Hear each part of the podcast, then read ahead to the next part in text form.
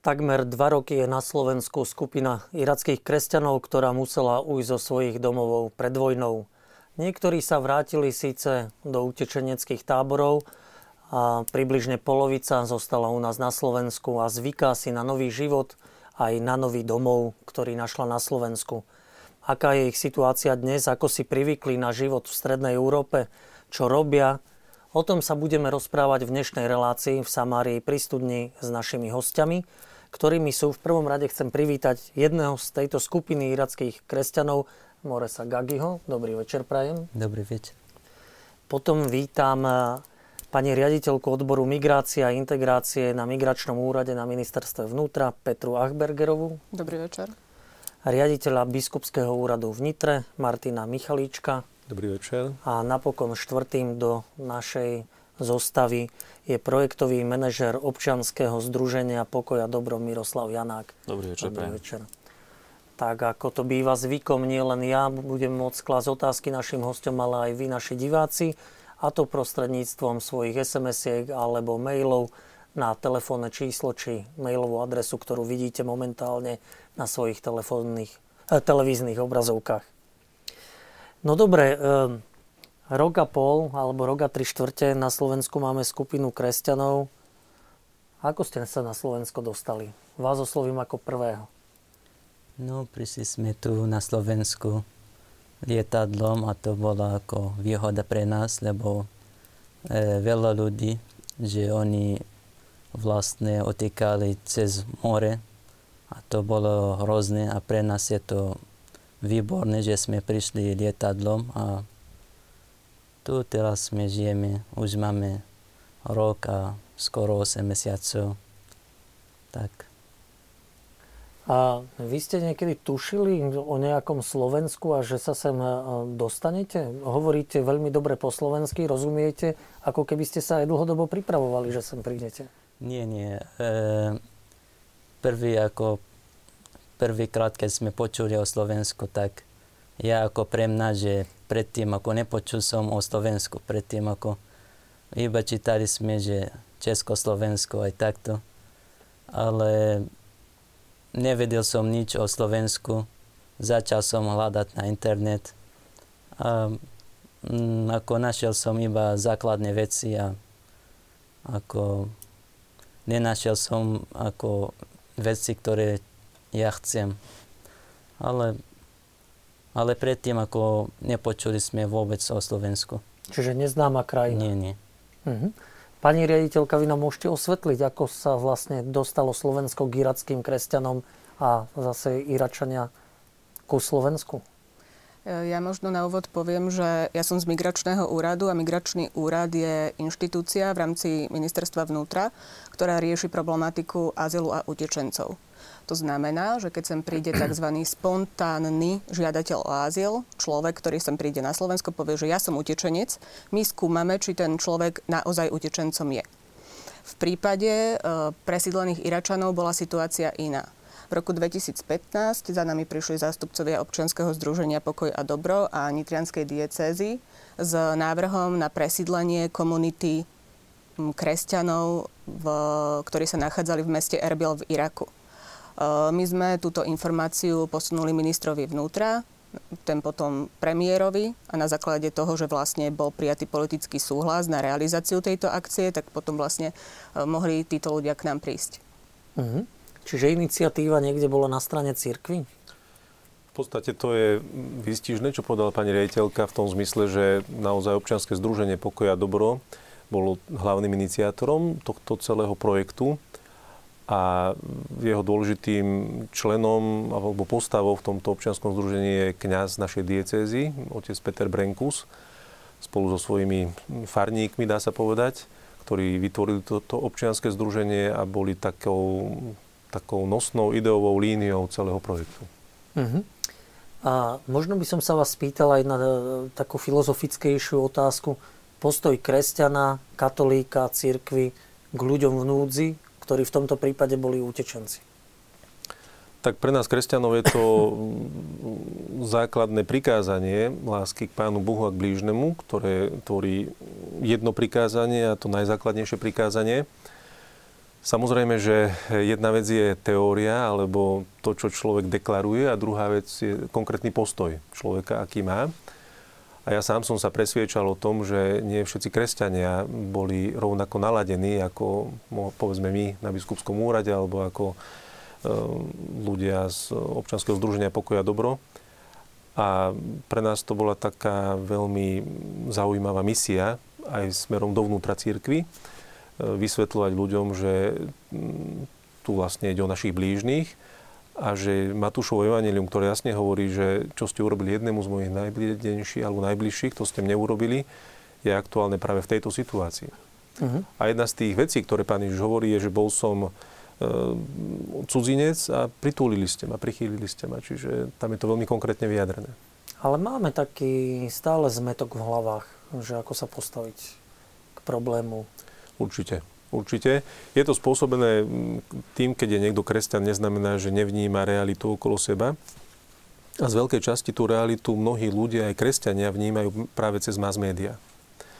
No a keď dennodenne človek má pred očami davy ľudí, ktorí neorganizovane, húfne a niekedy až chaoticky utekajú a spôsobujú problémy, tak to vyvoláva strach a je to prirodzená reakcia. A s tým sme sa veľmi často stretávali a čiastočne ešte aj sa dá povedať, že to pretrváva, aj keď vo oveľa menšej miere ako na začiatku.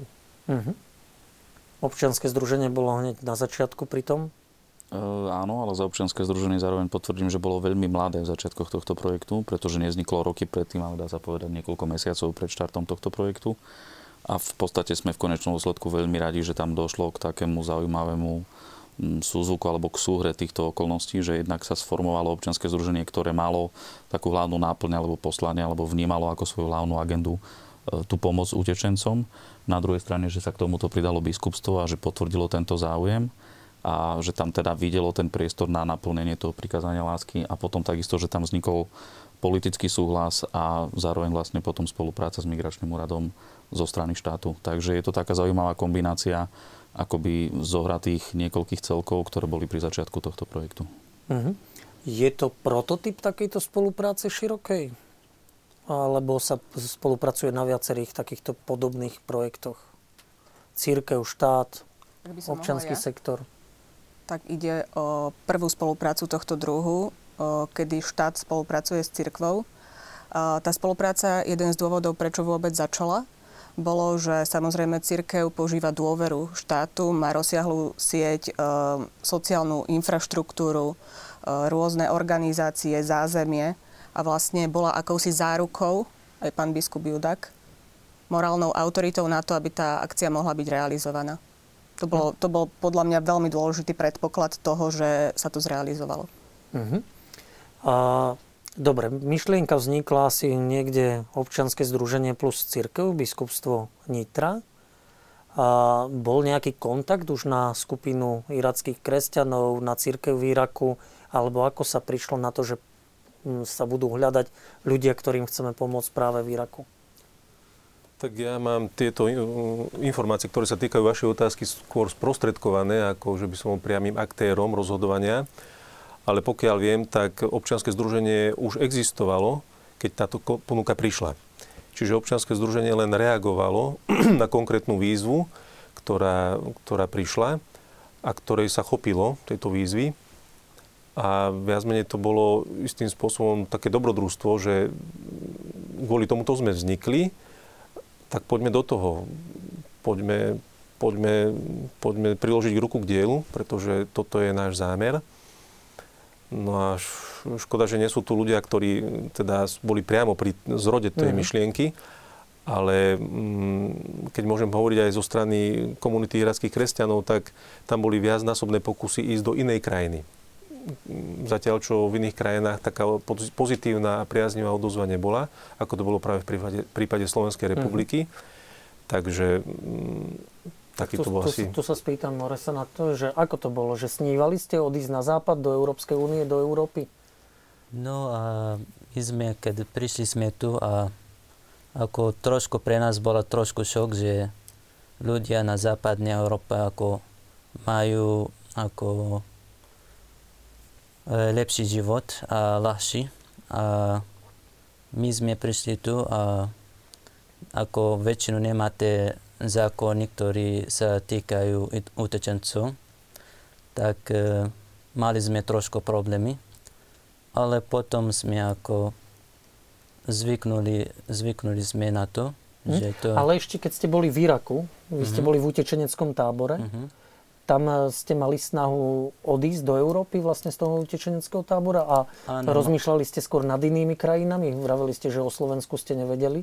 áno, áno, mali sme ako takto, chceli sme ako odísť z Iraku, ale ako konkrétny štát, ako nemali sme v hlave, ale väčšinu napríklad západne Európa, lebo tam je ako trošku lepšie. Mhm. A vy ste bývali pri Mosule, vraveli ste pred Mhm, mhm. reláciou. Vaše domovy dnes ešte existujú alebo boli zničené vojnou? Teraz existuje, ale je spálené a trošku zničené. Mhm. Čiže nie je šanca sa tam vrátiť? No, ako mnohí ľudia sa vrátili, môžeme povedať, e, 2000 rodín sa vrátili do Karakoš, ale ešte život ako potrebuje viac, že elektrina nie je dobré, ako príde 4 hodiny denne alebo takto, alebo aj voda nie je každý deň, Mhm. tak život ešte nie je stabilný. A ako dlho ste boli v utečeneckom tábore? Uh, asi rok a pol. Takto. Keby ste neušli, tam vám hrozila smrť vtedy? Uh, áno, určite. Ako kresťanom? Uh-huh. Bolo to nepriateľné náboženstvo. Áno, áno. Mhm. A dovtedy ste žili v pokoji a miery, moslimovia, kresťania. A to bol, keď bol ako silný štát, tak to bol všetko normálne, chodíme. Mali sme problémy, ale nebolo ako, dá sa riešiť to, ale potom, že nebol štát, nebol nič a nie je tam ani zákon, tak nemôžeme robiť nič. Mhm. Čiže bolo také bezvládie. Uh-huh. Mhm. A keď ste teda počuli o Slovensku, od koho ste prvýkrát počuli? Kto vám povedal, že je možnosť odísť na Slovensko? že my sme vlastne žili, v tab- žili sme v tábore e, v Erbile a tam bol e, e, tábor na záhrade, že mali sme stánok na záhrade v kostole. Prepačte, Takto. možno Morez, ja to vysvetlím. Bol kňaz Mhm. uh, Douglas, ktorý mal farnosť a on vlastne prichýlil ľudí, ktorí mu boli prinútení utekať. Uh, najprv tam boli stany, potom tam boli unimobunky a on vlastne, to je v- rámci jeho farnosti prichýlil Čiže týchto okolo ľudí. kostola Áno. farnosti Áno. vznikol taký veľký tábor pre kresťanov, ktorí utekali Áno. pred vojnou. Mhm. No a o Slovensku ste sa dozvedeli teda ako? Od koho? Prišli Slováci za vami? Či práve tento Douglas hovoril? Najprv áno, e, Father Douglas, on hovoril o Slovensku a potom prišiel skupina z migračnom úrade Petra a, a jeden kňaz Peter, Peter Bronkos. A, a Mhm. ako začali sme trošku rozmýšľať, ako je Slovensko. A Mhm. Vy, vy ste prišli do Iraku? Vy ste tam boli? Čiže a, ako to prebiehalo? Ja som išla s kolegom a vlastne potom prišli ešte zástupcovia Nitrianskej diecezy dvaja s nami. Prebiehalo to tak, že sme pristali v Erbile, ubytovali sme sa v hoteli, ktorý bolo proti tejto farnosti a išli sme robiť pohovory s ľuďmi. Vysvetlili sme im, len to bolo také, že boli sme tam pár dní, 3-4 dní, čiže nejaké úplne základné rámcové informácie, čo je Slovensko, koľko má ľudí, aká je tu nezamestnanosť, aká je priemerná mzda, ako to tu vyzerá nejaký bežný spoločenský život. A potom sme mali pohovory s rodinami jednotlivými, kde sme si sadli s rodinou, kde sme im tak trošku bližšie vysvetlili, spýtali sme sa ich, že či by si vedeli predstaviť život na Slovensku a všetci a v boli podstate... vytipované nejaké rodiny už vtedy? No my sme vychádzali z toho, bolo rodín zhruba 300, len kapacity naše slovenské, našich zariadení boli také, že sme mohli zobrať e, 150 osôb, tak aby sa zmestili vlastne aj do našich priestorov, čiže zobrali sme 149. Mhm. A vytipovali, kto ten miestny Áno, kňaz? my sme od začiatku, sme, vlastne tá dôvera voči cirkvi spočívala v tom, že e, cirkev sa zaručila, že ľudia, ktorí by sa mali prísť, to naozaj potrebujú. Že naozaj potrebujú pomoc, čiže my sme už tieto dôvody nejako bližšie neskúmali. A potom, keď sme povedali, že berieme 149 alebo 150 osob, tiež sme v tomto smere dôverovali, že aby vytipovali oni. Mm-hmm. Vy viete povedať, ako to prebiehalo, ten výber? To vytipovanie, bohužiaľ, osobne sa k tomuto vyjadriť neviem, nakoľko som presne pri začiatku tohto projektu nebol. Uh-huh. Takže zase by to bolo len sprostredkované informácie, ale myslím si, že jednu z kľúčových úloh zohral aj Father Douglas, ktorého sme uh-huh. spomínali už viackrát, keďže ich poznal ako svojich farníkov vlastne. Uh-huh. A vlastne vy ste sa hlásili nejako dobrovoľne, že áno, že chceme ísť a hlásili sa celistvé rodiny, teda celé rodiny? Áno, áno, najprv, že začali sme, moja rodina začala ako rozmýšľať, že ak pôjdeme tam, môžeme žiť, budeme mať lepší život, alebo že to ako niečo ako nie je dobre pre nás, tak hovorili sme medzi nami a súhlasili sme všetci. Akú veľkú rodinu máte? My sme šiesti, otec a mama a štyri chlapci. Uh-huh, štyria, štyria bratia. Uh-huh. Vlastne všetci ste demokraticky sa rozprávali uh-huh. o tom, že či sa presťahovať alebo nie? Áno, my sme ako demokratická rodina. A bolo to teda jednoznačné rozhodnutie? Áno, to bolo ako ťažké rozhodnutie, ale bolo vďaka, že to bol ako doteraz, že ja som, ako vždy poviem, to bol najlepšie rozhodnutie. Uh-huh. Možno sme mohli aj v úvode povedať, vy ste dnes študentom vysokej školy, uh-huh. študujete, povedzte kde a čomu sa venujete? Uh, teraz uh, študujem na Komenského univerzita ako prekladateľstvo. A predtým v Iraku tiež bol som na univerzite a študoval som ako učiteľ, ale nevyštudoval som. Bol som na poslednom ročníku a museli sme odísť, tak... Uh-huh. A čo ste chceli učiť? Ak, akú špecializáciu? E, arabčinu. Arabčinu by ste mm-hmm. aj tam mali doma, mm-hmm. ako by ste učili. Mm-hmm. A poprosím teraz režiu, aby nám pustila ukážku z filmu, ktorý bude mať v útorok premiéru na televízii Lux, Nový domov.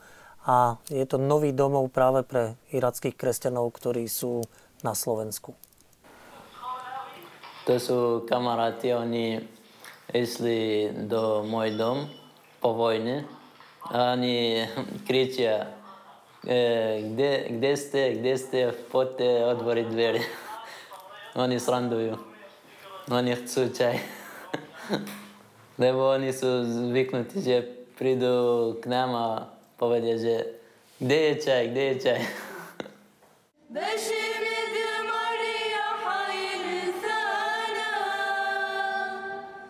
Sú to ľudia, ktorí, ktorí majú svoje kvality, že sú to ľudia, ktorí majú nás čím obohatiť a sú to ľudia, od ktorých sa máme čo učiť. A ja sám som sa veľa vďaka nim naučil. Tak um, veľmi, veľmi oceňujem odvahu nášho otca biskupa, ktorý urobil tento krok odvahy. Hoci to bol krok proti verejnej mienke, hoci to bol krok, ktorý nebol populárny, hoci sme aj my dostávali na biskupský úrad negatívne reakcie od samotných veriacich formou e-mailov a podobne. A napriek tomu si cením to, že si otec biskup stojí napriek všetkým ťažkostiam za týmto krokom ktorý, a rozhodnutím, ktoré urobil. Keď k nám prišli do námestova plný autobus, tak to bolo veľmi zaujímavé. Prekvapivé boli reakcie našich tínedžerov alebo našich mladých, pretože nik z nich o tom nevedel. Ale tá naša reakcia alebo vysvetlenie bolo, prihlásili ste sa na myslené prázdniny. A to, že sme tu naozaj z rôznych častí sveta, je misijné. To, že spievame slovenské, anglické a arabské pesničky, to je misijné. A tak potom to tak nejako prijali a krásne boli reakcie na konci tábora. Tak všetci ďakovali za to, že Iračania mohli byť s nami, mohli vidieť aj čosi iného. A vidieť, že sú to takí istí ľudia ako my, aj keď možno majú iný jazyk, aj keď majú inú vlast alebo iný domov, ktorý je kde si ďaleko, sú to presne takí istí ľudia ako my.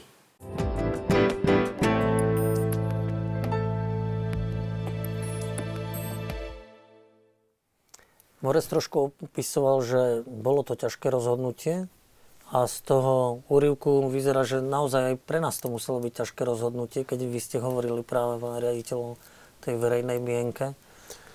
Áno, mm, my sme to pocitovali, samozrejme, že to neboli húfne nejaké maily alebo listy, ktoré chodili na biskupský úrad, ale mm, bolo to dosť také prekvapivé, negatívne prekvapivé, keď samotní veriaci nám vyjadrovali počudovanie alebo podozrievanie a podobne.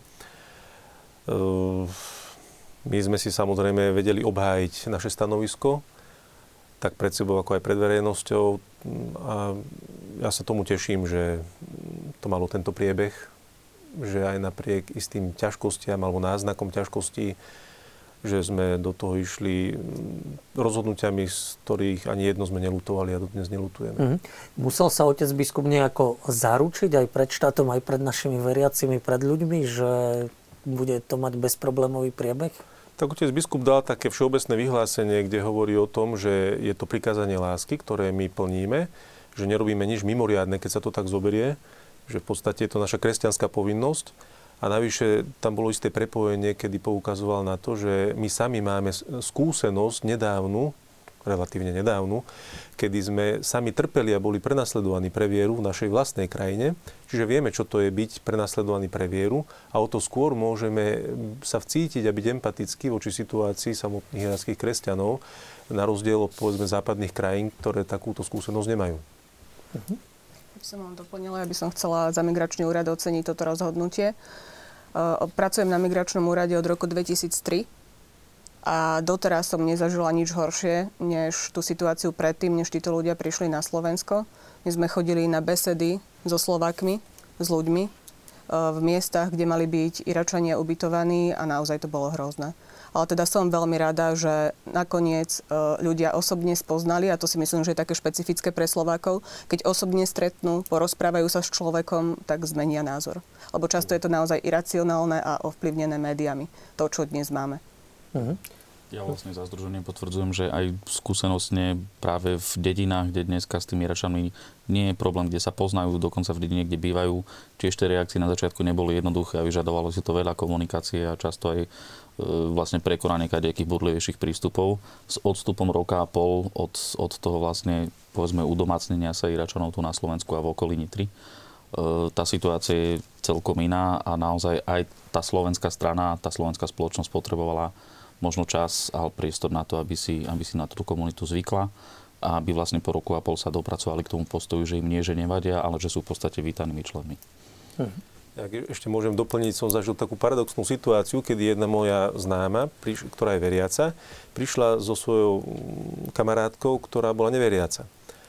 A dopočula sa o tom, že čo sa plánuje, aké kroky chystá naša dieceza, naše biskupstvo a sama sa ponúkla dať svoj byt, táto neveriaca osoba, dať svoj domček um, prospech irackých kresťanov. A keď som si to tak vyhodnocoval, tak bolo to naozaj pre mňa taký, taká, taká skúška autentickosti, skúška pravosti viery mnohých, kde sa vlastne ukazovalo na tých konkrétnych postoch, že ako to kto s vierou myslí vážne v tom praktickom konkrétnom živote. Mhm. Divačka zozvolená nám píše takú SMS-ku že ďakuje, že už konečne o našich nových kresťanských bratoch z Iraku na Slovensku môžeme niečo vedieť. Veľmi na nich myslí vám v modlitbách. Prosím, pozdravte celú komunitu. Ema zo zvolená. Tak môžete Ďakujem. odozdávať aj my cez televízne obrazovky. Vy ste najskôr prišli do Humeného. Uh-huh. Boli ste prekvapení? Niečo vás tak prekvapilo pozitívne, negatívne? No ako pre nás to bolo ako prišli sme do Homeno, tam bol tábor a nemôžeme ísť von, nemôžeme robiť nič a ako začali sme sa cítiť, že my sme vo väzení. A to oni mi, najprv oni nás povedali, že to trvá iba mesiac a nevieme prečo trval 3 mesiace. A my sme začali cítiť, že sme vo väzení alebo neviem, že možno nebudeme ako mať slobodu. A to bolo ťažké, ťažké dni. A tak ste boli všetko. taký smutný, nešťastný? No, Bola to áno, taká áno, kríza? Áno. Ale skončilo všetko. Mhm. Museli ísť cez to humenné a museli tam byť 3 mesiace? Áno, to je vlastne štandard v Slovenskej republike, že azylové konanie prebieha tak, že na začiatku idú ľudia do po podaní žiadosti o azyl do humeného. Um, rozhodnutie o udelení alebo neudelení azylu sa dáva do troch mesiacov. Čiže to je také štandardné konanie, že do troch mesiacov musí byť rozhodnutie. Uh, Iračania prišli v decembri 2015 a v podstate do mesiaca už dostali rozhodnutie o udelení azylu. Avšak zachytný tábor v Humenom je karanténne zariadenie a tam sa okrem iného zistuje, že či sú ľudia chorí alebo či nemajú nejakú infekciu a tak ďalej, takže nemôže sa vychádzať von z toho zariadenia, až keď idú potom do pobytového tábora alebo na súkromie. A stala sa nám tam vtedy taká vec, že mali sme tam iného žiadateľa, ktorý tam bol s infekčným ochorením. A sú určité také normy v rámci ministerstva vnútra, e, hygienik, nariadil karanténu, čo predložilo zotrvanie ľudí v tábore. Ale aj tak oproti štandardnému azylovému konaniu v iných prípadoch toto konanie, keďže sme poznali už príbehy tých ľudí a o čo ide, bolo podstatne kratšie. Ja v podstate len potvrdzujem a kvitujem aj ocenujem potom prístup vlastne mm, aj migračného úroda a tých zločiek, ktoré boli zodpovedné za ten azylový proces. A takisto máme spätnú väzbu od inštitúcií aj konkrétnych ľudí zo zahraničia, zo Spojených štátov, z Nemecka, z Norska, od ľudí, ktorí pracujú v migračnej oblasti alebo s e, azylantami mnohé roky v Európe, tak máme spätnú väzbu v podstate v tom štýle, že to udelenie tu bolo naozaj veľmi rýchle, dá sa povedať, že expresné.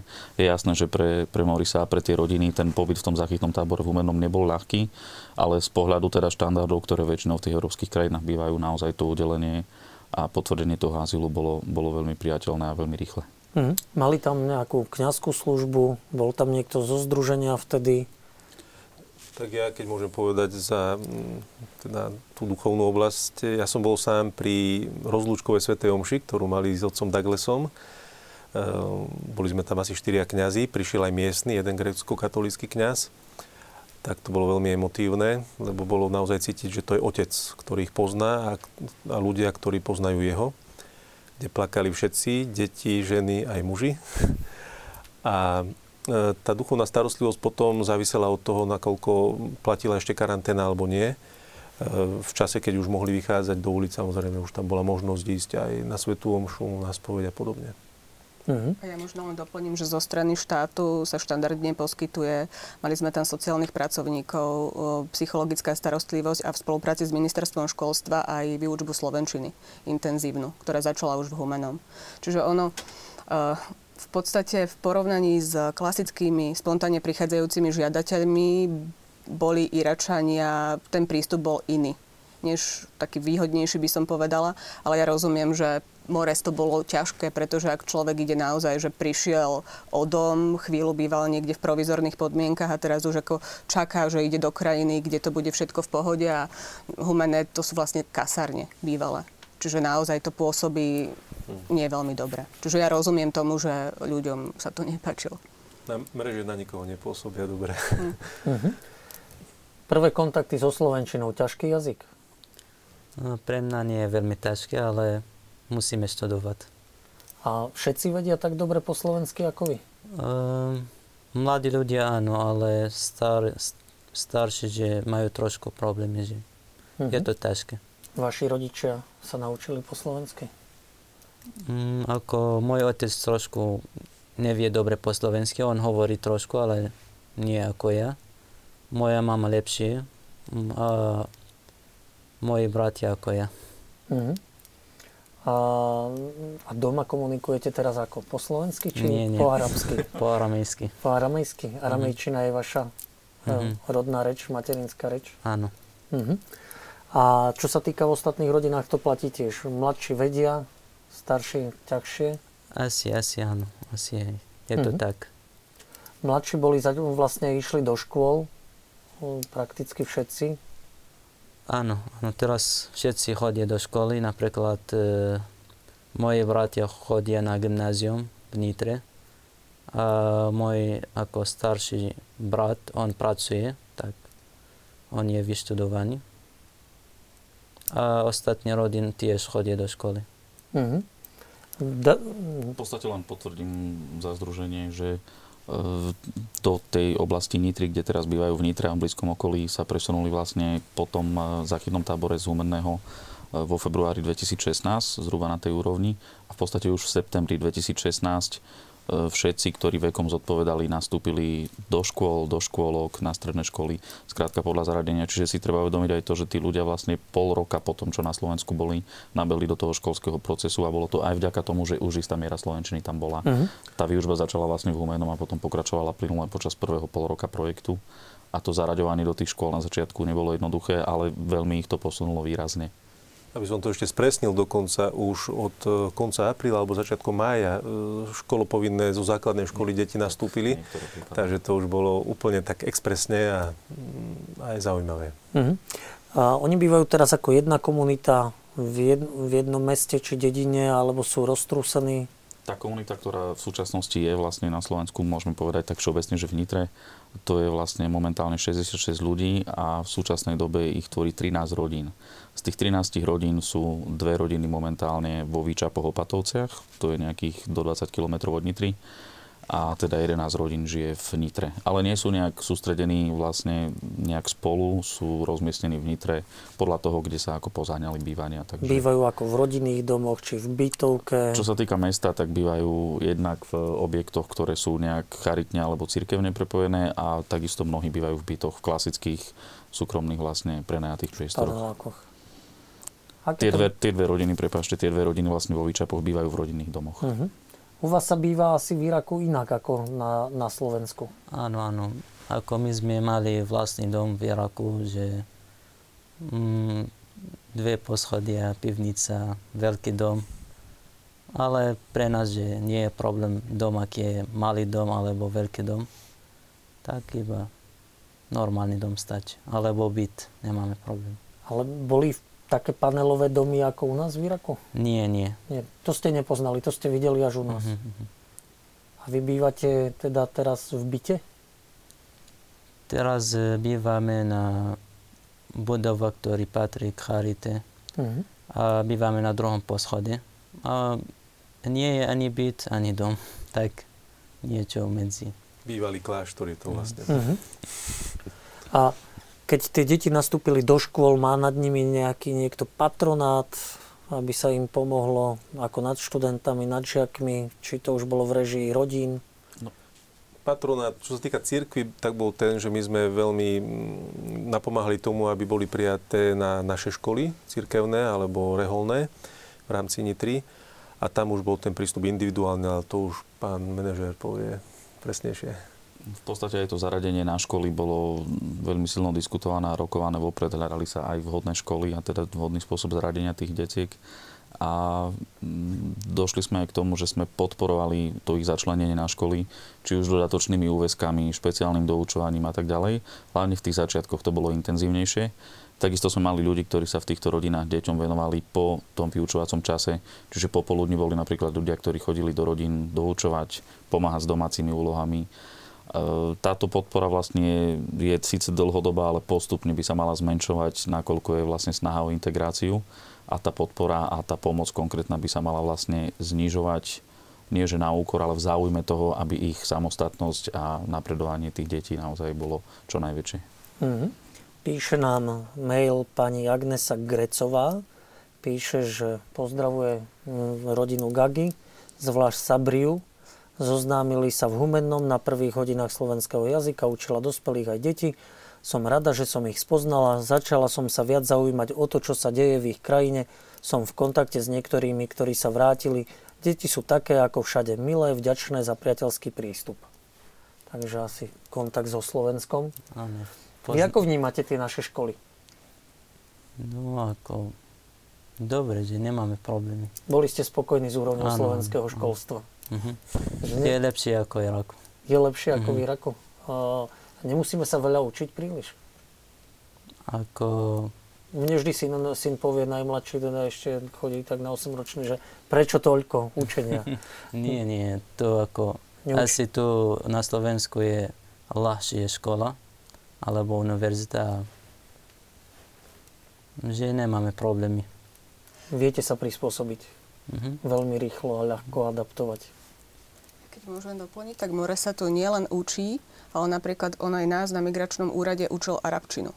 Takže aj my A sa učíme. Na, naučil, viete? O, to ešte bude vyžadovať veľa úsilia. Už som vás chcel vyskúšať, keď sme pri tej škole a máme začiatok školského roka.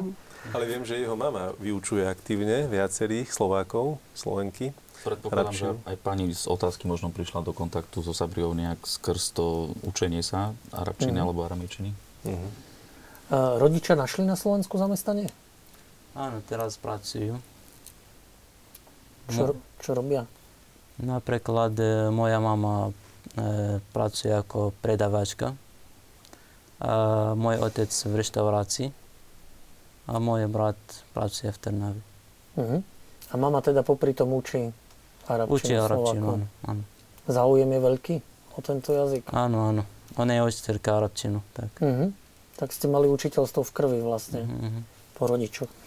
A títo irackí kresťania vlastne nie sú katolíci, sú, sú in, iného rítu. Katolíci sú, Či ale katolíci iného sú ritu. iného rítu, Áno. pardon.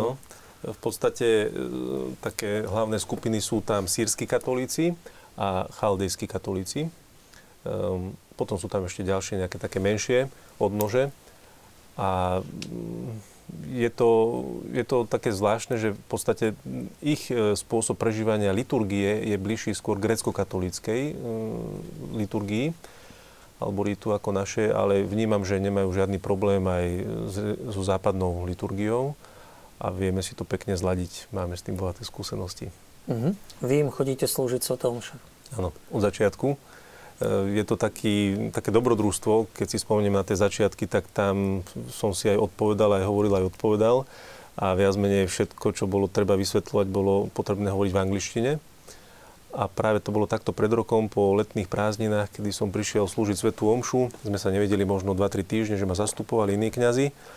A zrazu niekto zahlási, že, že môžeš po slovensky, že my už vieme, my už to môžeme prekladať do arabčiny, zo slovenčiny tak to bolo také príjemné prekvapenie. A v podstate vždy tie návrhy a také progresívne kroky prichádzali od detí alebo od mladých. Tak no, to bolo také typické, čo vlastne potvrdzuje ten jav, ktorý tu už bol spomenutý, že sú to hlavne deti a mládež, ktorí sa najrychlejšie vedia adaptovať, prispôsobiť, naučiť niečo nové. Mhm. Čiže dnes im slúžite Svetom Omše v latinskom obrade, Áno, rímsko-katolíckom, po slovensky po väčšine? Áno, áno. Po slovensky vlastne, všetko je po slovensky. E, Samozrejme, že piesne a niektoré modlitby sú arabsky a niektoré modlitby sú dvojjazyčne. Aj po arabsky, aj po slovensky, napríklad Očenáš alebo Zdravá z Mária na konci, tak som sa ja mal možnosť naučiť e, po arabsky, povedzme Očenáš. Mhm. Zvykli ste si na latinský obrad? Áno, áno. Ja, pre mňa ne, ako nevidel som veľký rozdiel, že ako... A to všetko bolo v pohode. Mhm. A ste možno temperamentnejší pri liturgii? Je trochu iná ako čisto, keď ste v slovenskom Mm, kostole medzi slovenskou komunitou? Ako, Alebo aké sú rozdiely? nevidel som veľký rozdiel, že ako pre mňa, ako každý nedolo chodil som do kostola v Iraku a ako nenašiel som nejaký veľký rozdiel, že to isté modlitby. Mhm. Dokonca aj trvanie Sv. Omše je približne rovnaké. V nedelu tú hodinku Áno, a Mhm. Čo ma tiež prekvapilo, lebo som čakal, že u nich bude dlhšia tá liturgia, vzhľadom na to, že je východného razenia. Ale je to, čo sa týka trvania, je to v podstate podobné. Mhm. A kde sa schádzate na tieto Sveté Omše? Môže, tam prísť ktokoľvek, aj naši diváci, Je zúčastniť sa? Áno, tie Sveté omše sú otvorené a schádzame sa v kaplnke kňazského seminára Sv. Gorazda, v kaplnke Sv. Ladislava. A stáva sa, že tam prídu rôzni ľudia, podľa toho, kto koho pozve. Nie je to úplne verejná Sveta Omša v tom slova zmysle, že by to bolo v kostole a úplne verejne prístupné. Zo začiatku to bolo aj veľkou výhodou, keďže mm, skupina irackých kresťanov potrebovala mať aj isté súkromie a, a istú, istý pocit bezpečia, ale v podstate tam prichádzajú rôzni ľudia. Možno skúsim len tak krátko súkromne potvrdiť. e, Spomínam si teraz aj v súvislosti s tým, čo, čo hovoril otec Martin, na svoj prvý, e, vlastne svoju prvú prítomnosť na tejto slovensko-irackej omši. A nehovorím teraz, že chcem nejak konkrétne vyzvať ľudí, aby ich navštevovali, ale naozaj to pre mňa bol posun možno v takej emočnej rovine, pretože prerozmýšľané človek môže mať rôzne veci, ale prvá omša, ktorú som zažil spolu s nimi, bola pre mňa posunom v tom zmysle, že sa mi naozaj ukázala možnosť toho spoločenstva. Aj napriek rozličným kultúram, rozličným národom. Keď som skrátka videl, že tú bohoslužbu vieme absolvovať rovnakú a spolu, tak to pre mňa bol veľký posun v tom, že som videl, že áno, naozaj toto môžu byť naši ľudia. Vieme tvoriť spoločenstvo. Mm-hmm. No, ja len takú perličku, že vždy, keď som chodil o niečo mladší do iných krajín, tak som iné kultúry rád poznával cez ich jedlá alebo piatiku. A dnes skôr tie kultúry poznávam cez účasť na Svetej Omši. Že bol som v Južnej Koreji v júni, tak som sa zúčastnil na Svetej Omši na Malte a že pozorujem maličké rozdiely, väčšie rozdiely, ale tú jednotu, ktorú máme vlastne s Rímom, tu zažívam vlastne na celom svete. No a poprosím režiu aj o druhú ukážku z filmu Nový domov, ktorý bude premiérovaný zajtra večer o 3 čtvrte na 10 na televízii Lux.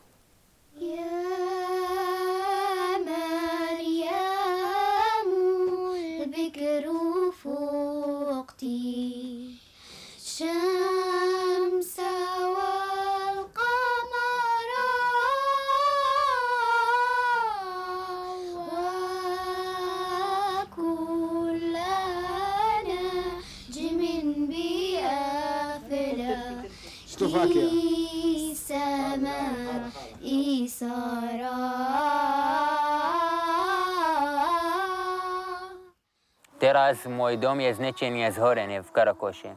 A ja môžem byť proti muslimami. Ale ja nie som extrémista. Ja viem, že veľa muslimov sú nadherní ľudia. Tak extrémista je človek, ktorý myslí, že všetci ľudia alebo všetky komunita je zlé a hotovo.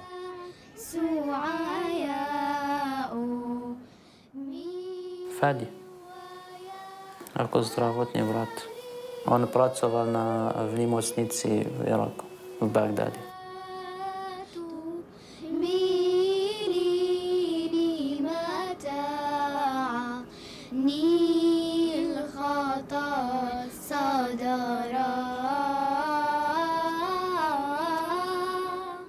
Tak sme Iračania prišli na Slovensku 150 ľudí. Niektorí nemohli pracovať, sú dôchodcovia, a tiež ľudia, ktorí nemôžu žiť bez príbuzne aj tak. A teraz sme na Slovensku okolo 75, okolo polovica.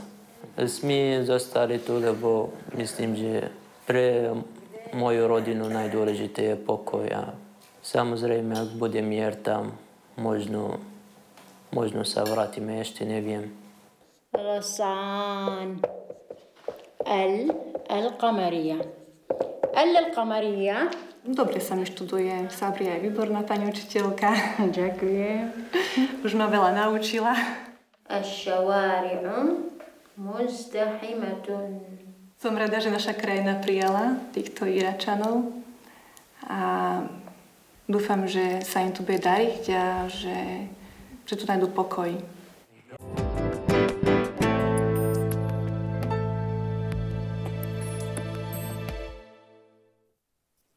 Nadviažem na ten príspevok, ktorý sme videli. Viacerí sa vrátili domov. Väč- väčšia časť sa vrátila domov. Koľko tu zostalo Iračanov? Momentálne 66 ľudí, ktorí uh-huh. máme v projekte v Nitre a v okolí. Uh-huh. Vieme povedať dôvody, prečo odišli domov, prečo sa vrátili? Tá otázka je síce dobrá, ale nie je veľmi jednoduché na ňu odpovedať, pretože človek často do rozhodnutia a do myšlienok v tých rodinách nevidí. Jedna vec je, čo oni potom sú ochotní priznať, alebo s čím, s čím teda výjdu von v rámci pocitu nejakej otvorenosti a čo je potom diskusia, ktorá prebieha u nich doma. Tie dôvody môžu byť rôzne, od ekonomických cez e, jednoduchú túžbu po vlasti naspäť, ktorá sa im nedá ani vyčítať a ja myslím, že je celkom ľudsky pochopiteľná e, po, po mnohé, mnohé iné a naozaj vidieť ten pravý dôvod za tým niekedy je veľmi ťažké. Každopádne tie rozhodnutia pre nich nie sú jednoduché. Nikto z tých ľudí, ktorí sa rozhodli ísť naspäť, neodchádzal na Slovensko nejak úplne jednoducho, s veľkou radosťou. Stále išli trošku do neznáma, ako to bude, či je to dobrý nápad, ktorá je lepšia varianta. Naozaj to ovplyvňuje celú rodinu, takže tie rozhodnutia pre nich jednoduché neboli. a asi by som bol veľmi opatrný v odpovedaní na tú otázku o tých dôvodoch, pretože je veľmi ťažké do nich vidieť v rámci rodín. Ja možno na doplnenie poviem, že na základe jedného konkrétneho príkladu išlo, jedno, je, je, bola to jedna z prvých rodín, kde e, to rozhodnutie vôbec nebolo jednoznačné, kde to viac menej išlo pol na pol. Je, že polovica rodiny bola za, polovica proti, manžel bol za, manželka proti E, mladý zať e, chcel zostať, dcera chcela sa vrátiť. A viac menej sa mi tak oznamovali, že tak my, ktorí tu chceme zostať, tak tu zostávame a tí, ktorí sa chcú vrátiť, sa vracajú. A vtedy som musel ako kňaz povedať, viete čo, ale tak vy sa nemôžete takto zachovať ako kresťania, veď vy, vy ste manželia, vy to nemôžete takto, že jeden tu, druhý tam. Tak potom urobili to rozhodnutie spoločné ako celá rodina ale nie vždy je to jednoznačné rozhodnutie a v niektorých prípadoch napríklad deti by skôr zostali, kdežto tí starší ich to viacej ťaha domov. Možno ešte doplním také ľudsky pochopiteľné stránky toho rozhodovania sa. Môže tu byť problém integračný, ktorý môže vyplývať z jazykovej bariéry, e, z pocitu, že sa nedokážu zamestnať tak, ako si to predstavovali, alebo v tej oblasti, akú, akú vedia robiť, ako by chceli. Čiže či to zamestnanie, či ten jazyk, či nejaký pocit celkovo z príliš odlišnej kultúry, a pocit, že sa nedokážu zaradiť do tejto spoločnosti, rozhodne sú silné dôvody, ktoré môžu prispieť k takému rozhodnutiu. By som možno tiež doplnila, ja si tiež netrúfnem hodnotiť motivácie ľudí na návrat. Každý človek je iný a každý možno očakával niečo iné. Možno im je smutno za domovom, možno naozaj tu nezvládli tie kultúrne rozdiely, možno mali iné očakávania od tých projektov. Ale keď to porovnám s bežnými osobami s medzinárodnou ochranou, o ktoré my sa staráme, tak väčšina ľudí, ktorí dostanú azyl alebo doplnkovú ochranu, niekedy hovoríme až o čísla 80% ide potom ďalej do Európy, do iných krajín. A v prípade Iračanov, čo by som zdôraznila, väčšina z tých ľudí sa vrátila domov, nešli do iných krajín. Čiže... Čo to znamená? O čom to svedčí, že vlastne no, išli domov a nešli ďalej na západ? Možno o nejakých ich motiváciách aj to, že tam sú tie oslobodené územia teraz, čiže možno časť ľudí sa naozaj vrátila, lebo videla, že už sa tam dá žiť, aj keď nie vždy to môže byť realita. Uh-huh. Ja by som ešte jedno špecifikum vyzdvihol, že v druhej väčšine prípadov tie rodiny, ktoré sa vrátili do Iraku, nám vyjadrili aj vďačnosť že to nebol nejaký odchod e, so zatrpknutím alebo s hnevom alebo jednoducho bez nejakého slovíčka alebo gesta, ale veľmi často bola vyjadrená radosť. A, nie že radosť, ale vďačnosť. Mm-hmm. Tak. Ja by som ešte možno doplnila, že cieľom migračnej politiky nie je naozaj nejaké presidlovanie ľudí úplne že z jedného miesta na druhé, kde zostanú, ale naozaj cieľom je, keď sa ukludní situácia v krajine pôvodu, aby sa ľudia vrátili domov budovať tú krajinu lebo len vtedy sa tie krajiny zničené vojnou dajú do poriadku. Uh-huh. A možno je porovnať to aj s Čechmi. V Českej republike uh-huh. práve títo kresťania prišli do Čiech, ale išli ďalej drvivá práve väčšina, na ten západ Európy. Presne, drvivá väčšina išla potom do Nemecka. Čiže v tomto sú aj tie naše projekty úplne odlišné. No, to znamená, my sme boli nejak lepšie pripravení, alebo ten výber bol iný? Tam myslím, že išlo o inú skupinu ľudí, ktorí išli do Čiech. Uh-huh. Tu naozaj, eh, keď prišli za nami s ponukou kolegovia, tak eh, títo ľudia boli overení eh, aj bezpečnostne. Potom sme si ich overovali aj my. Bol overený ich príbeh, ich motivácie, so všetkými sa rozprávalo, takže my sme postupovali trošku, by som možno povedala, prísnejšie. Uh-huh. Vy ste tam boli robiť vlastne tie rozhovory, keď ste vravili, že ste tam boli, vy ste robili Ale tie nerobila som klasické také procedurálne rozhovory o dôvodoch žiadosti o azyl. My sme robili skôr také integračné a skôr takú prípravu na nejaký život na Slovensku. Ľudia, keď prišli na Slovensko, potom absolvovali rozhovory s mojimi kolegami z procedurálneho odboru, ktorí sa už pýtali na tie dôvody, ktoré potom zase overovali. Uh-huh.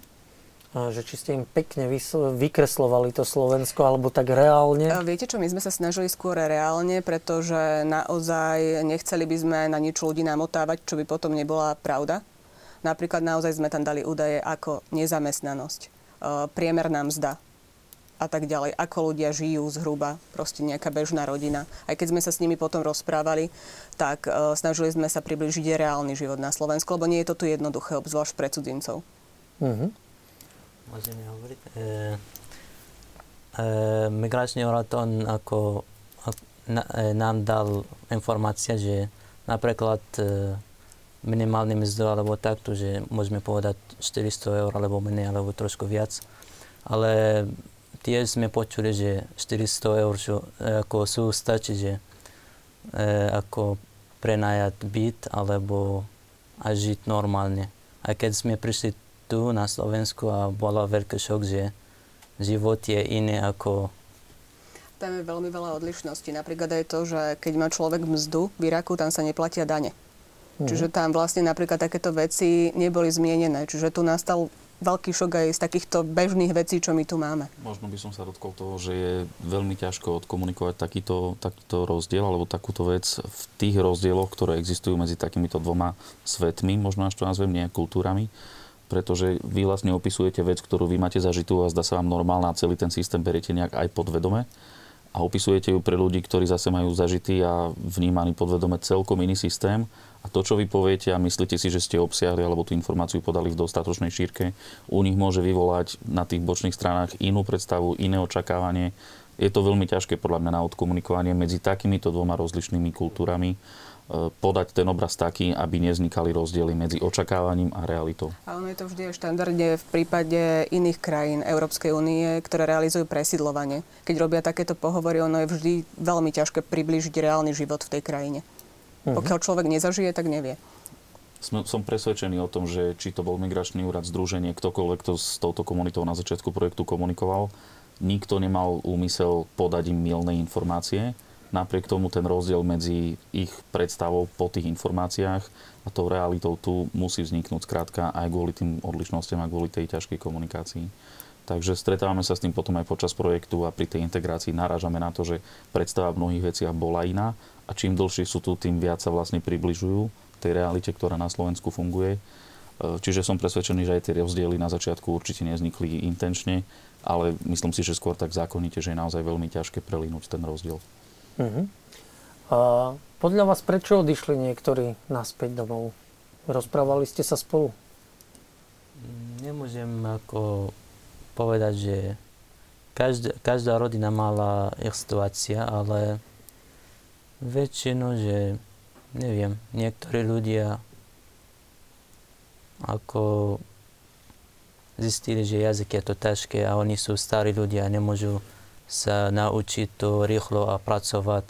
A tiež niektorí ľudia chceli sa vrátiť, lebo mali veľkú rodinu a príbuzný tam.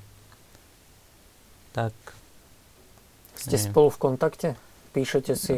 Ja nie.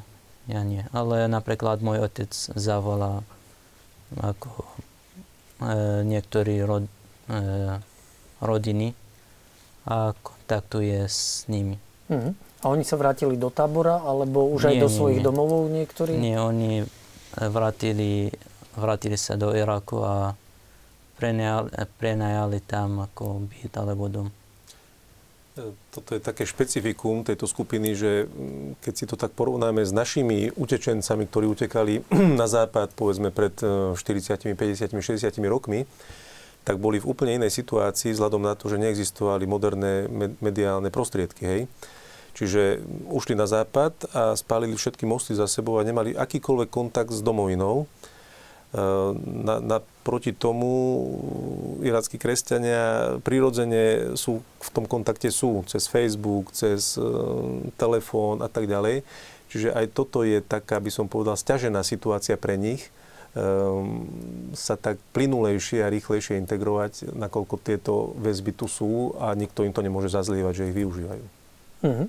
Čo vás tak prekvapilo najviac na Slovensku? Možno aj pozitívne? Čo sa vám najviac páčilo? A možno aj potom negatívne? Takéto... No, ťažká otázka. Neviem, či už našiel niečo, čo sa mu páči. Ja, že, že by to bolo tak, že sa len nepáči. No, e, asi pohorie sú veľmi pekné a máte lesy tiež. Mm, príroda ako všeobecne krásne. Boli ste v Tatrách sa pozrieť? Áno, áno, v Tatrách aj Orava. Uh-huh. A sú aj negatívne nejaké zážitky? Že... No sú, sú negatívne. Napríklad, keď sme prišli na Slovensku, to bol ešte prvý deň, keď sme prišli z Košic do Homenom.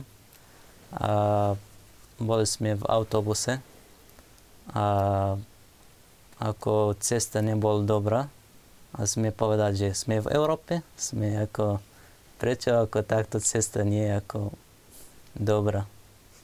Tak to bol ako prvý negatívny vec. naše rozbité cesty, hej? Mm-hmm. To bol negatívny. Ano. No, tak mali by sme sa posnažiť, aspoň v tej úpra- úprave ciest.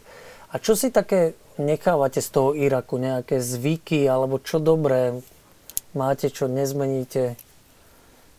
No, pre mňa, že vždy poviem, že nevidím veľký rozdiel medzi e, našimi kultúrmi a vašimi kultúrmi, že pre mňa, že všetko je to OK, nemáme problémy. Uh-huh. Vy máte nejakú myšlienku, že sa vrátite domov niekedy? Teraz, aspoň teraz nie. Teraz nie. Raz, niekedy? Lebo Možno... pani riaditeľka vravela, že úlohou je vlastne, aby sa vrátili a budovali svoju vlast. Morec ešte musí dokončiť vysokú školu. Samozrejme, samozrejme. tak OK, keď budeme ako skončiť univerzitu a všetko. Ale možno... A bude uh-huh. ako trošku zlepšiť situácia, budeme sa vrátiť a budovať určite. Ale je možné, že aj tu zostanete a sa usadíte na trvalo. No uvidíme, nikto nevie. A e, západ Európy vás neláka, Rakúsko, Nemecko? A pre mňa je to ťažké, lebo ešte musíme e, sa naučiť iný jazyk a začať prvý ako nula a potom jazyk a potom hľadať prácu. Uh-huh. Tak je to ťažké asi. A v Iraku ste sa neučili cudzie jazyky, keď ste boli? Iba angličtinu a to aj ako ja nie som ako výborný v angličtine, že neviem veľmi dobre. Viete lepšie po slovensky ako po anglicky? Áno, po slovensky lepšie. Uh-huh.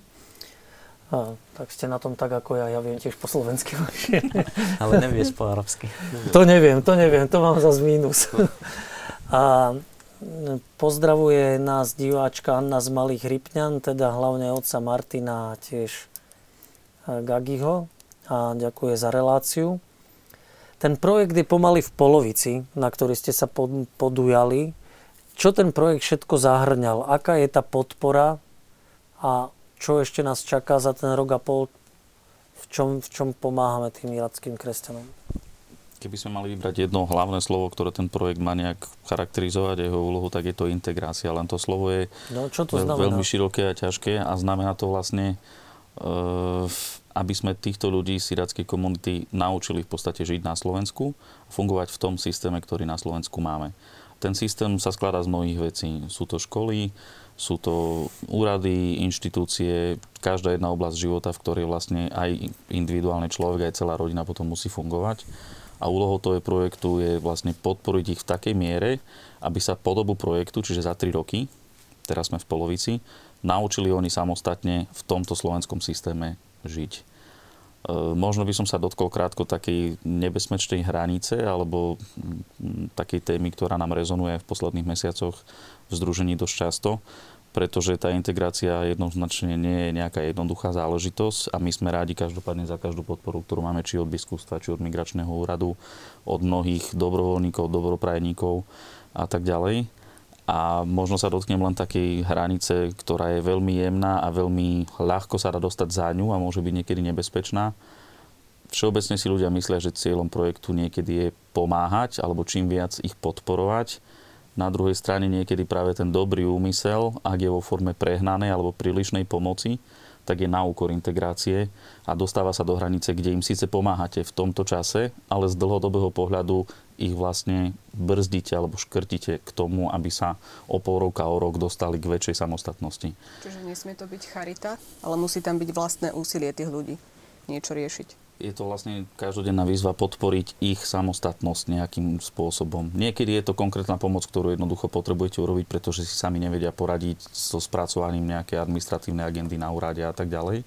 Ale každopádne je to, cieľom je viesť ich k samostatnosti. Čiže nemôžeme vlastne za nich ten servis vykonávať 3 roky. Je to len nástroj, aby sme ich naučili, ako tieto veci, tieto aktivity majú robiť o 2 o 3 roky sami.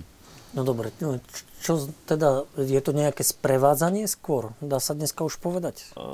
Je to taká asistencia z rôzneho uhla pohľadu. Napríklad sú to sociálni pracovníci, ktorí sú v rodinách. Je to asistencia pri vlastne agende týkajúcej sa zamestnania, čiže pomoc pri vyhľadávaní jobov, aktívna pomoc pri vlastne sprostredkovaní pohovorov a riešení pracovných záležitostí so zamestnávateľmi tie doučovania, ktoré sme spomínali, pomoc e, na školách, aby sa tie deti rýchlejšie začlenili aj čo sa týka jazyka. Takže je to vlastne v každej oblasti života. A pripomínam, že tie rodiny, ktoré sú tu, sú naozaj veľmi rôznorodé, aj čo sa týka vekového zloženia. Čiže vlastne naši klienti, ak môžem použiť to slovo, sú aj dvojročné deti a takisto aj takmer 60-roční dôchodcovia a všetky kategórie medzi tým. Uh-huh. Čiže áno, sprevádzanie často v úlohe sociálnych pracovníkov, terénne výjazdy, spoločné návštevy lekárov a tak ďalej. Ale hovorím, vždy by to malo ísť ruka v ruke s ohľadom na to, že ich to potrebujete naučiť, aby to vedeli urobiť napríklad o rok sami. Čiže neviesť za ruku vyslovene? Presne tak. Ja by som to prirovnal tak zjednodušene k výchove. Hej. Cieľom dobrej výchovy nie je pripútať si dieťa k sebe, ale naučiť ho ži- žiť samostatne, zodpovedne. A samozrejme aj v rámci jednej rodiny rodičia nemajú úplne rovnaký prístup ku každému dieťaťu, lebo každé dieťa je iné. A vyžaduje si to takú naozaj veľkú mm, flexibilnosť a bdelosť a toto by som vnímal ako také Čo môže byť naozaj niekedy veľmi ťažké a často aj vznikajú vlastne situácie, ktoré sú neľahké, možno pre nich ešte ťažšie ako pre nás. čím viac integračne myslíte, tým viac ste nútení vlastne ako keby limitovať alebo postupne osekávať tú pomoc, ktorú im poskytujete. Tým pádom je to vlastne záťaž na nich a je to postupné znižovanie tej podpory finančnej, aktívnej, konkrétnej pomoci a tak ďalej. Ale je to vždy v záujme toho, aby, aby integračne sa posunuli smerom k tej samostatnosti. Toto je takýto proces integrácie vlastne pre všetkých, ktorí prídu na Slovensko, alebo je to len vyslovene pre tento projekt? My zodpovedáme za integráciu osob s medzinárodnou ochranou, ktoré prídu uh-huh. spontánne. Teda tí, ktorí väčšinou chodia cez prevádzačov, požiadajú o azyl na Slovensku. Tam máme oveľa limitovanejšie finančné zdroje, než sú v tomto projekte a štandarde pre takýchto ľudí prebieha integrácia pre mužov jednotlivcov zhruba pol roka s tým, že v prípade zraniteľných osôb sa to potom predlžuje. Čiže je to výrazne menej, čo sa týka času, kedy sú tí, títo ľudia podporovaní. Uh-huh. Čiže aj preto sa dá vlastne rátať, že toto je taký úspešnejší projekt uh-huh. integrácie. Určite je na to aj viac zdrojov, aj ľudí, keď to celé začalo, vlastne úloha migračného úradu bola taká, že my sme sa podielali um, na príprave cesty na Slovensko, potom boli títo ľudia v našom zariadení, kde sme zabezpečovali servis. No a po presune do integrácie je vlastne priama integrácia v rukách uh, občianskeho združenia Pokoja Dobro a my robíme ako keby supervíziu. Metodicky usmerňujeme občianske združenie tak, aby na Slovensku bol ako keby jednotný štandard integrácie. Týka sa to napríklad už zmieneného zamestnania. My sme robili pred niekoľkými mesiacmi hĺbkové rozhovory v Nitre vlastne s Iračanmi, kedy sme zisťovali nejaký stav integrácie a e, to naše metodické usmerňovanie e, potom sme zamerali tak, aby boli ako keby zosúladení klasickí, bežne prichádzajúci žiadatelia o azyl aj s touto skupinou. Čo mm-hmm. sa mhm. týka vstupu na pracovný trh a podobne. A dá sa v polovici hodnotiť tento projekt? Či je úspešný? Či je to veľmi jednoduché, tak tu položiť otázku? Ťažko alebo povedať. Práve ťažko, ťažko hodnotiť. Ťažko hodnotiť v polke realizačného obdobia, máme ešte rok a pol. Je jasné, že uh, veľa ľudí sa vrátilo domov. Ťažko povedať, či to je úspech alebo neúspech, ako sme tu na vlastne už o tom hovorili. Uvidíme, čo bude ďalej. Uh-huh. Na, po tých troch rokoch um, sa čo dá povedať vlastne, čo je, čo je úspech? Keď tu aspoň niekto zostane a bude sa cítiť alebo bude schopný stať na vlastných nohách? Keď tu zostanú tí, ktorí sa naozaj vrátiť nemôžu, e, keď im poskytneme nejaké miesto, v ktorom budú môcť žiť a žiť tak, aby žili samostatne, aby sa vedeli o seba postarať. To si myslím ja. Vrátim sa k tej otázke o úspešnosti, neúspešnosti projektu. E, z pohľadu tých odchodov nemyslím si, že to je vhodné kritérium, alebo teda, že by sa na úspešnosť projektu malo pozerať podľa toho, koľko ľudí sa vrátilo alebo koľko rodín sa vrátilo, pretože naozaj tie dôvody za tým môžu byť rôzne a konec koncom vlastne nie je prioritným cieľom týchto ľudí na Slovensku udržať. Ale keď sa bavíme o tom integračnom progrese a o tom vedení k samostatnosti, tak z môjho pohľadu už aj po roku a pol, jasne, že sme teda len v polovici, ale to priebežné hodnotenie v zmysle, či títo ľudia sú podstatne samostatnejší, ako boli na začiatku, tak rozhodne odpovedáme pozitívne do plusu. A máme veľkú radosť, či už z rodiny Gagiových alebo všetkých ďalších rodín, keď naozaj vidíme tie integračné pokroky. Že sú to ľudia, ktorí napríklad vedia ísť sami k lekárovi, čo bolo pred rokom a pol pre nich nepredstaviteľné. Sú to ľudia, ktorí si tu na, robia vodičáky, ktorí vlastne prví z nich si e, zabezpečili vlastné autá, ktorí začínajú naozaj fungovať tak, že si vyhľadávajú sami ponuky na internetoch, že sa orientujú lepšie na pracovnom trhu samostatne. Čiže tá miera tej samostatnosti s e, príčinením, myslím, že všetkých troch zložiek naozaj je podstatne väčšia. Tak z tohto pohľadu sme veľmi radi. A takom, takým najväčším akože naozaj prínosom alebo aj najväčšou odmenou pre realizátorov projektu je vlastne mm, keď vidíme tieto rodiny, ako vedia samostatne riešiť veci na Slovensku. Ja by som ešte možno doplnila, že integrácia nie je jednosmerný proces. Že my niečo robíme pre nich je to dvojsmerný proces a ja si myslím, z histórie migrácie a migrant, keď prichádzal, tak kultúru obohacoval. Väčšinou prinášali nejaké tovary alebo služby a nie je to len tak, že my pomáhame týmto ľuďom, ale myslím, že oni robia, tam je veľmi veľa toho, čo nás oni naučia, že čo my môžeme zistiť pri realizácii tohto projektu. Uh-huh. A toto hovoril aj pán riaditeľ v tom úrivku, čo sme videli že vlastne môžeme sa učiť od Iračanov. Čo nás môžu naučiť? Čo môžeme okúkať? Ja od začiatku projektu, ešte aj pred jeho realizáciou, som tvrdil a stále tvrdím, že irackí kresťania môžu byť pre nás um, učiteľmi toho, napríklad, poviem to, dotknem sa chulostivé témy a oblasti, ako vnímať a čítať islám. Sú to ľudia, ktorí majú konkrétnu skúsenosť uh, s tým, čo je to islám. My sme teoretici, Ehm, netvrdím, že mm, nám budú podávať absolútne objektívne informácie, ale skúsenosť raz zažité stokrát viac ako mm, nejaké prednášky. Takže toto je jedna z oblastí a s príkladom, ktorou nás môžu obohatiť. Napadá ma ďalšia vec alebo oblasť, ktorá ma veľmi pozitívne prekvapila aj osobne.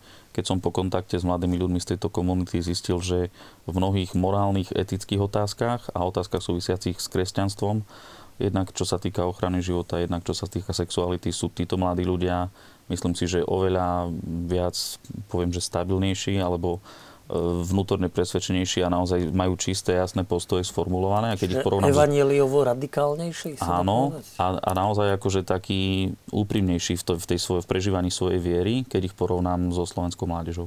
Ja poviem jednu perličku ako príklad. Bol som s dvomi dievčatami, stredoškoláčkami v jednom kláštore, kde sestričky organizovali stretnutie s mládežou a bola tam spontánna diskusia a v rámci nej vyvstala otázka, že ako, ako je to v Iraku s domácimi zvieratkami, miláčikmi. A tá dievčina tak e, úsečne alebo tak sucho, stručne odpovedala, my máme súrodencov. Takže toto je také obohatenie a svedectvo, ktoré tak trošku hovorí do tej našej konzumistickej kultúry, kde no, nechcem tu začínať nové témy, ale kde mm, psíčkovia a mačičky sa častokrát majú lepšie ako deti. A sú na, náhradou za deti v mnohých prípadoch. Tak. No dobre, chvíľu sme hovorili o vás, bez vás. Čiže e, keď sa trochu vrátim, tak teda polovica integračného procesu máte obavy, z, keď sa pozeráte do budúcna, že to skončí a že budete musieť byť celkom samostatní? Tak ako pre nás, moja rodina, asi o troch rokov ako môžeme žiť samostatne. Nebudeme mať žiadne problém. Nebojíte sa toho? Asi, asi hej. Uh-huh. A keď tu hovoríme o tom obohatení, čím teda Iračania môžu obohatiť Slovákov a čo si zase beriete ako obohatenie od nás, od Slovákov pre svoj život? No, uh...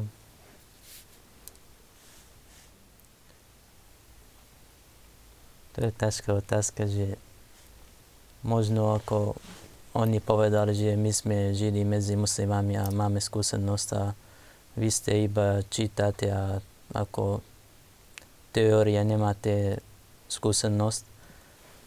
A my sme tiež ako, ako kresťania naučili sme, naučili sme sa veľa vecí z, so, Slovák, so Slovákmi, že poznám veľa ľudí, ktorí sú e, perfektní ľudia a veriaci. A to je dobrý vec. Mhm. Takže ako s tými moslimami? My sme ich nevideli naživo, vy ste medzi nimi žili, žili ste s nimi. Uh-huh. Čiže čo, ak, aký názor si my máme otvoriť o, o moslimoch, ktorí žijeme niekoľko tisíc kilometrov od nich? No to je ako otázka, ktorý nechcem opoveda- ako odpovedať. Uh-huh. Tak, prepačte. Rešpektujem, možno aj chápem. Uh-huh. Uh, No a keď to, keď to zoberieme teda to slovenské, čo je také pre vás, že Slováci, čo si predstavíte pod slovom Slovák, že sme dobrí ľudia, pri, prijali vás ľudia bez nejakých, e, nejakých predsudkov? Väčšinu ľudia sú veľmi dobrí a napriek tomu niekedy aj nájdeme ľudia, ktorí ako nechcú utečencov, ale sú veľmi málo Stretli ste sa s nejakými negatívnymi som, reakciami? Áno, stretol som s niektorým. Ako nejak vážne? Alebo... No áno, niekedy áno, niekedy. Trošku. A čo si vtedy poviete? Že nie všetci sú takí, alebo je vám smutno, ľúto? Ľudia ako nevedia, že najprv musia poznať nás a potom môžu že povedať, že my sme dobrí ľudia alebo zlí. Ale ja, ako som povedal, že väčšinu ľudia sú výborní a nemajú problémy a veľmi pomáhajú nám. Mm-hmm. Píše nám Iračan, žijúci na Slovensku, že som veľmi rád, že som spoznal Moresa vďaka tomu, že prišiel na Slovensko. Amer Majahy. Poznám ho. Uh, on nie je z tej partie, ktorá prišla. Z tej, z tej, on tu už žil predtým? Áno. Uh-huh. On má asi 12 rokov tu na Slovensku. 12 rokov je tu. Uh-huh. A čo tu robí? Prišiel študovať, či ušiel? On e, študoval tu na Slovensku a teraz má svoju firmu. Podniká v čom? Áno. A on ako uh, import-export, že kúpi veci a predáva v Dánsku, neviem kde. Uh-huh. Nemecku títo mladí vlastne išli do škôl, oni si asi aj zamestnanie, čo tu študujú, nájdú ľahšie. Ako s tými staršími, s ich rodičmi? Dá sa, dá sa nájsť zamestnanie? Sú zamestnateľní, uplatniteľní na našom pracovnom trhu? Sú zamestnateľní, samozrejme trvá to dlhšie, ako keď zamestnávate Slováka alebo hľadáte pozíciu teda pre Slováka. A naozaj v začiatkoch boli aj tí zamestnávateľia veľmi opatrní. Niektorí mali taký prirodzený strach, ako aj Moris hovorí, keď tých ľudí nepoznajú, často sa na začiatku boja, ako to dopadne, je to dobrý nápad, zamestnám cudzinca, nezamestnám a tak ďalej. Opäť zase, chvála Bohu, potvrdzujem, po roku a pol projektu, že aj zamestnávateľia, ktorí spočiatku váhali alebo teda boli veľmi opatrní, e, aj tá spätná väzba od nich je, že po tom čase, keď si na seba zvykli vzájomne, aj zamestnávateľ, aj teda e, človek z tejto komunity, tak tá spolupráca funguje, naučili sa lepšie komunikovať a našťastie teraz môžeme povedať, že máme v tejto komunite vlastne 16 plných úväzkov a ešte niekoľko ľudí na čiastočných úväzkoch. To znamená, že v každej rodine už je človek, ktorý pracuje na plnom úväzku na Slovensku sú to veľmi rôzne zamestnania a rôzne zamestnania mali vlastne tí ľudia aj v Iraku, pretože sú tam vyštudovaní aj učitelia, aj ekonomka, aj stavebný dozor, aj, a zase boli aj ľudia, ktorí boli šoférmi a pastiermi a naozaj je to strašne pestré. Čiže to vyhľadávanie tých pozícií voľných na Slovensku nie je až také jednoduché. Tu na západnom Slovensku a v okolí Nitry sú síce dostupné niektoré pozície pracovné, skôr manuálne. Vo fabrikách vo väčšine prípadov blízko k minimálnej mzde, ale podarilo sa naozaj zamestnať e, mnohých ľudí z komunity aj na celkom sympatických pozíciách s takými normálnejšími príjmami. A to hľadanie práce pre nich je na vás ako na občianskom združení? Či... V rámci občanského združenia máme vlastne mm, zamestnanú vlastne osobu, ktorá sa stará vyslovene o tú pracovnú agendu, čiže vyhľadávanie voľných pozícií, dohodovanie tých pohovorov, absolvovanie pohovorov alebo prípravy na pohovory a tak ďalej. Uh-huh. Chvála Bohu sa niektorí klienti dostali do pozície, že si vedia tú informáciu o voľných prácach hľadať aj sami. Čiže nás niekedy prekvapia s tým, že si povedia, že našiel si brigádu, našiel si robotu, už to je o mnoho lepšie a tešíme sa, že sú, začínajú byť samostatní v tomto, takže to je veľmi dobré. Konkrétne aj, aj rodinu vlastne Morisa takisto môžeme veľmi pochváliť v tomto smere. Sami si našli rodičia prácu? Či? Uh, áno, trošku. Napríklad ja som tiež našiel prácu. A najprv oni mi našli prácu a teraz som našiel inú prácu a možno budem zmeniť, lebo to je ako lepšie pre mňa. Ešte neviem, ako nerozhodol som doteraz, ale väčšinu, že my sme ako e, začali robiť všetko sami, sami sebe, že nečakáme, e, že oni budú hľadať pre nás, alebo takto, že musíme my hľadať, musíme takto prácu aj lekár, aj keď chodíme do, k lekárovi, alebo takto. Teraz ja chodím sám všade. Uh-huh. A prácu vlastne pracujete popri štúdiu? Ako brigadujem. Ako brigadu a čo robíte na tej brigáde? Teraz e, pracujem v záhrade ako záhradník uh-huh. a našiel som prácu v jazykovej škole. Budem učiť arabčinu. Uh-huh. Tak ešte doteraz neviem, či budem tam alebo tam. Uh-huh. A vy ste hovorili, že mama bola doma učiteľka uh-huh. v Iraku. Uh-huh. Tuto, že je predavačka. Ju, ju to nem, nemrzí? Ten učiteľ má predsa len iné postavenie asi aj v Iraku. No určite, ale ako, ako nemáme iný smer, nemáme iný výber, že musíme pracovať možno doplním, aj v prípade Morisovej mamky, Sabrie, aj v mnohých ďalších prípadoch vlastne my sme sa prioritne snažili o nabehnutie na nejaký základný príjem, čiže získanie nejakej prvotnej pozície. A keď ten človek sa časom zlepší a zlepší sa jeho slovenčina, zlepší sa jeho kontakt aj sociálny s tým prostredím slovenským, tak je aj na ňom, ale samozrejme aj v našom záujme, že ak si nájde lepší job do budúcna, je to len vítané. Čiže aj tie pozície často nezodpovedajú, tie úvodné, ktoré im dokážeme zabezpečiť, nezodpovedajú tej ich predstave spôsobu ich života predtým alebo ich štúdiu, ale často ide o naozaj zabezpečenie fungovania rodiny a o ten základný príjem, ktorý potom, ak sa zlepší vďaka tomu, že sa nájde iná lepšia pozícia, je to len a len dobre. Uh-huh. A otec čo robil doma v Iraku?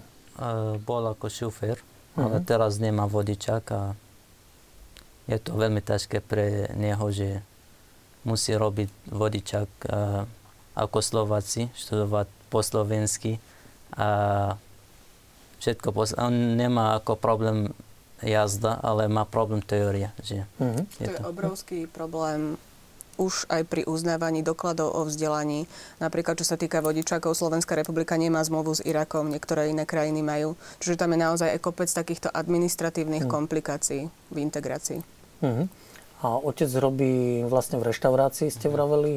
Nie, a čo robí, kuchára? Či... Nie, nie, v ako umýva.